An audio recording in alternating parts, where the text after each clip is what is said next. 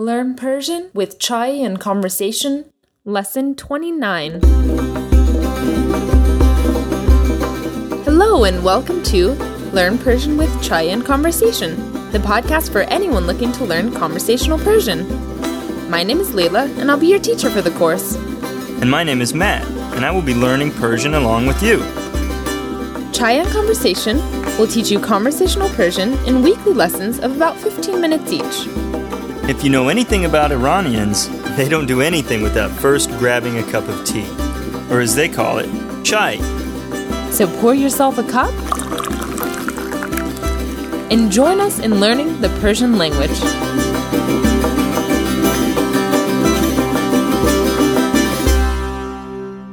Hello, and welcome to Learn Persian with Chai and Conversation. We're so glad that you've joined us. Lesson 29 is the last lesson in Unit 3 of Chai and Conversation, the grammar unit. In this unit, we've been going over all sorts of different grammar topics, including many of the tenses of the Persian language. In this lesson, we're going to go over the present continuous tense and learn about imperative verbs. Hopefully, you've been keeping up with everything we've been learning. But if not, remember that you can always find all of our previous lessons and bonus materials on the website at www.chaiandconversation.com, with chai spelled C H A I. And if you've missed it over the past few weeks, we posted a new cultural video about the concept of ta'aruf. It's on our website and on YouTube and features Matt acting out several different cultural scenarios. Check it out if you haven't already. But enough of that for now. Matt, are you ready to begin the lesson? Ready? Great! Then let's begin to learn Persian with chai and conversation.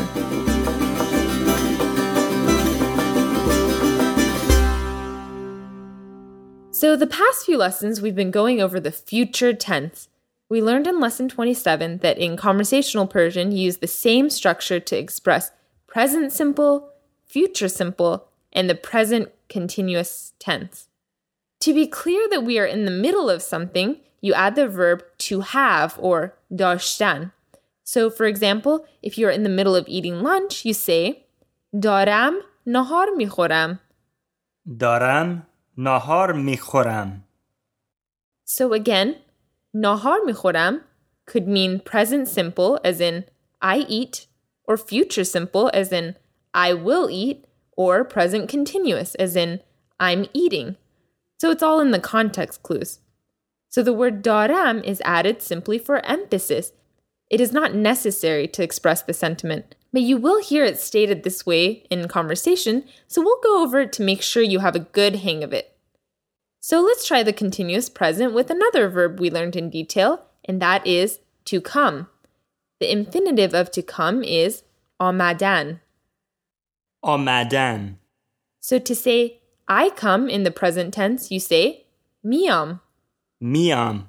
Now, this is the colloquial way to conjugate to come in the present tense. In written or formal language, it would be miayam, but as always, we're sticking with the colloquial. So I come is miam. Miam. So to say I am coming, as in the present continuous, you say daram miam. Daram miam. So, what if you want to ask someone, Are you coming? For this, we have to remember the you form of to have. So, let's go over the present conjugations of to have. We went over this in lesson 22, but let's review. I have, as we said before, is daram. Daram. You have, informal, is dari. Dari. He or she has is dare. Dare. We have is darim. Darim. You have formal is darin. Darin. They have is daran. Daran.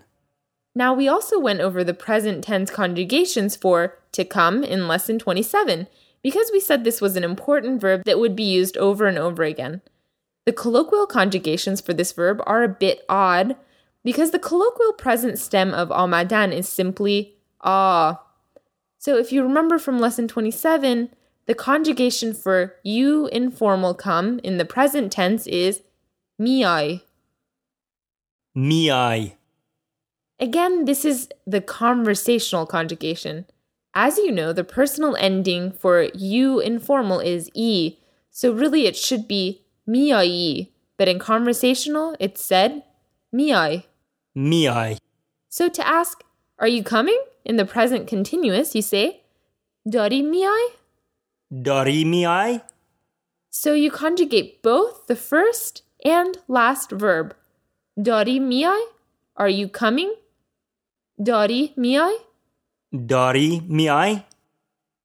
To say he or she is coming, you say Dare miad. Dare miad.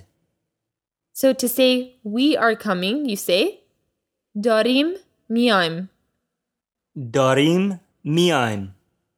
You formal are coming is Darin miain. Darin miain. And finally, they are coming is Doran mian. Daran mian. So again, the verb to have is not completely necessary. It's only to emphasize the fact that this is taking place continuously at the moment. So you are in the middle of doing that action. Let's go back to the first example and practice with the verb to eat. Again, how do you say, I am eating? دارم میخورم.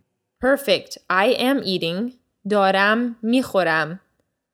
How would you say, you are eating informal? داری میخوری. Great, exactly. So, how about he or she is eating? داره میخوره. داره میخوره. Perfect. So it's easy because the same ending must be given to both of the verbs. Hopefully you're picking that up. So, we are eating. داریم میخوریم. Yes, داریم میخوریم. You are eating, formal or plural?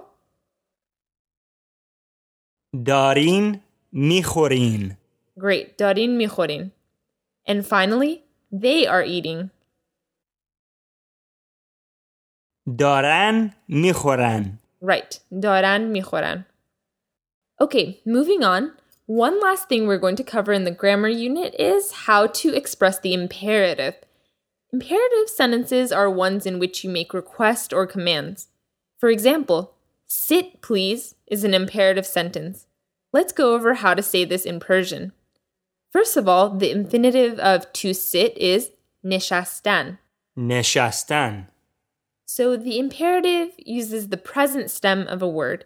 And as we very well know by now, present stems in the Persian language are irregular. So the present stem of nishastan is sheen. Sheen. So let's use this to say I sit just for practice. Again, Matt, how do you construct the present tense of a verb? You add the prefix me to the present stem and end it with the personal ending. Exactly. So, how would you do that with nishastan, which has the present stem shin? Mi, shin, am. Mishinam. Great, exactly. So, as we've said before, in the present construction of this word, the emphasis goes on the prefix mi. Mishinam. Mishinam. So, how would you say you sit in the formal sense in the present tense? میشینین. Mishinin. Great, so this means you sit. Now we're going to transition to the imperative tense. It's a very slight difference between the present tense and the imperative, the difference being in the prefix of the word. So in the construction of the imperative, the prefix be plus the present stem of the word plus the ending. So, in other words, to say sit formally in a commanding way, you say Beshinin. Beshinin. So this is kind of like a sit with an exclamation mark. Just as in Mishinit, the emphasis goes on the prefix Beshinin. Beshinin. So because this is a command, you can soften it by saying Lotfan Beshinin. Lotfan Beshinin. So this means please sit. We've learned the word Beshinin before in the phrase بفرمایین بشینین. بفرمایین بشینین. So this means please go ahead and sit. So you can see بفرمایین is also an imperative construction, one that we've learned before. بفرمایین. بفرمایین. And this means again something along the lines of please go ahead. It doesn't have a direct translation in English. Now to say sit to a person you have an informal relationship with, you don't add a personal ending to the present stem of the verb. It's even simpler than that. The formula is simply be plus the present stem of the word. So to say you sit informally, you say beshin. Beshin. So to say please sit informally, you say lutfan beshin. Lutfan beshin. Or befarma beshin. Befarma beshin. Okay, so let's go over these again. How do you say sit in the formal manner? بشینین. And how do you say sit in the informal manner? بشین. How about please sit in the formal manner? لطفاً بشینین. And how about please sit in the informal manner? لطفاً بشین. In the last way, which makes it even a bit more polite, in the formal manner. بفرمایین بشینین. And what does this loosely translate as? Please go ahead and sit. Exactly, something like that. And what about in the informal manner? بفرما بشین. Perfect. So let's make this sentence a tad bit more complex by saying, please sit here. To say this, you say, لطفاً اینجا بشین for informal. لطفاً اینجا بشین. لطفاً اینجا بشین. Now let's learn the negative of the imperative. To make this negative, you replace the be with na. So don't sit informally is nashin. نشین. So bishin and nashin. So the formal way to say sit is bishinin. How do you think you say don't sit? نشینین. Nashinin. Great. Bishinin and nashinin. So now to say please don't sit here formal, you would say لطفاً اونجا نشینین. لطفاً اونجا نشینین. So let's learn another verb to use as an example. The verb گذاشتن means to put. گذاشتن. گذاشتن.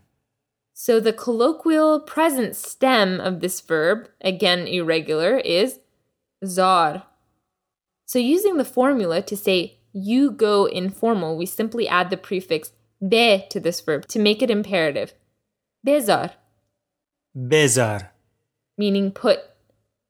So the formal version of this is bezarin. بذارین. So to say put it on the table informally, you say bezar rumiz. بذار رومیز. The it in put it on the table is implied in this sentence. Bezar rumiz. بذار رومیز. Or to say put it down, you say bezar pain. بذار پایین. And pain means down. So, Matt, how do you say this in the formal manner? Bezarin pain. Bezarin pain, exactly. So, to make this a bit more complex, to say, to put something specific down, such as a book, you say, Ketabo bezar pain. Ketabo bezar pain. As we've learned before, o as in ketab o is the colloquial way to say ra, which was an object marker. So we're talking about a specific book and asking the person with whom we're talking to put it down. Ketabo bezar pain. Ketabo bezar pain. So how about put the book on the table informally? This would be Ketabo bezar rumiz. Ketabo bezar rumiz. Simple enough. Now, for practice, let's repeat these two sentences for a formal audience and start them with please or lutfan. How do you say, please put the book on the table formally? لطفاً کتابو بذارین رومیز. Perfect. The only thing that changed was the verb. لطفاً کتابو بذارین رومیز. لطفاً کتابو بذارین رومیز. And remember, Matt, you put the emphasis on the be sound. بذارین. بذارین. So لطفاً کتابو بذارین رومیز. لطفاً کتابو بذارین رومیز. Exactly.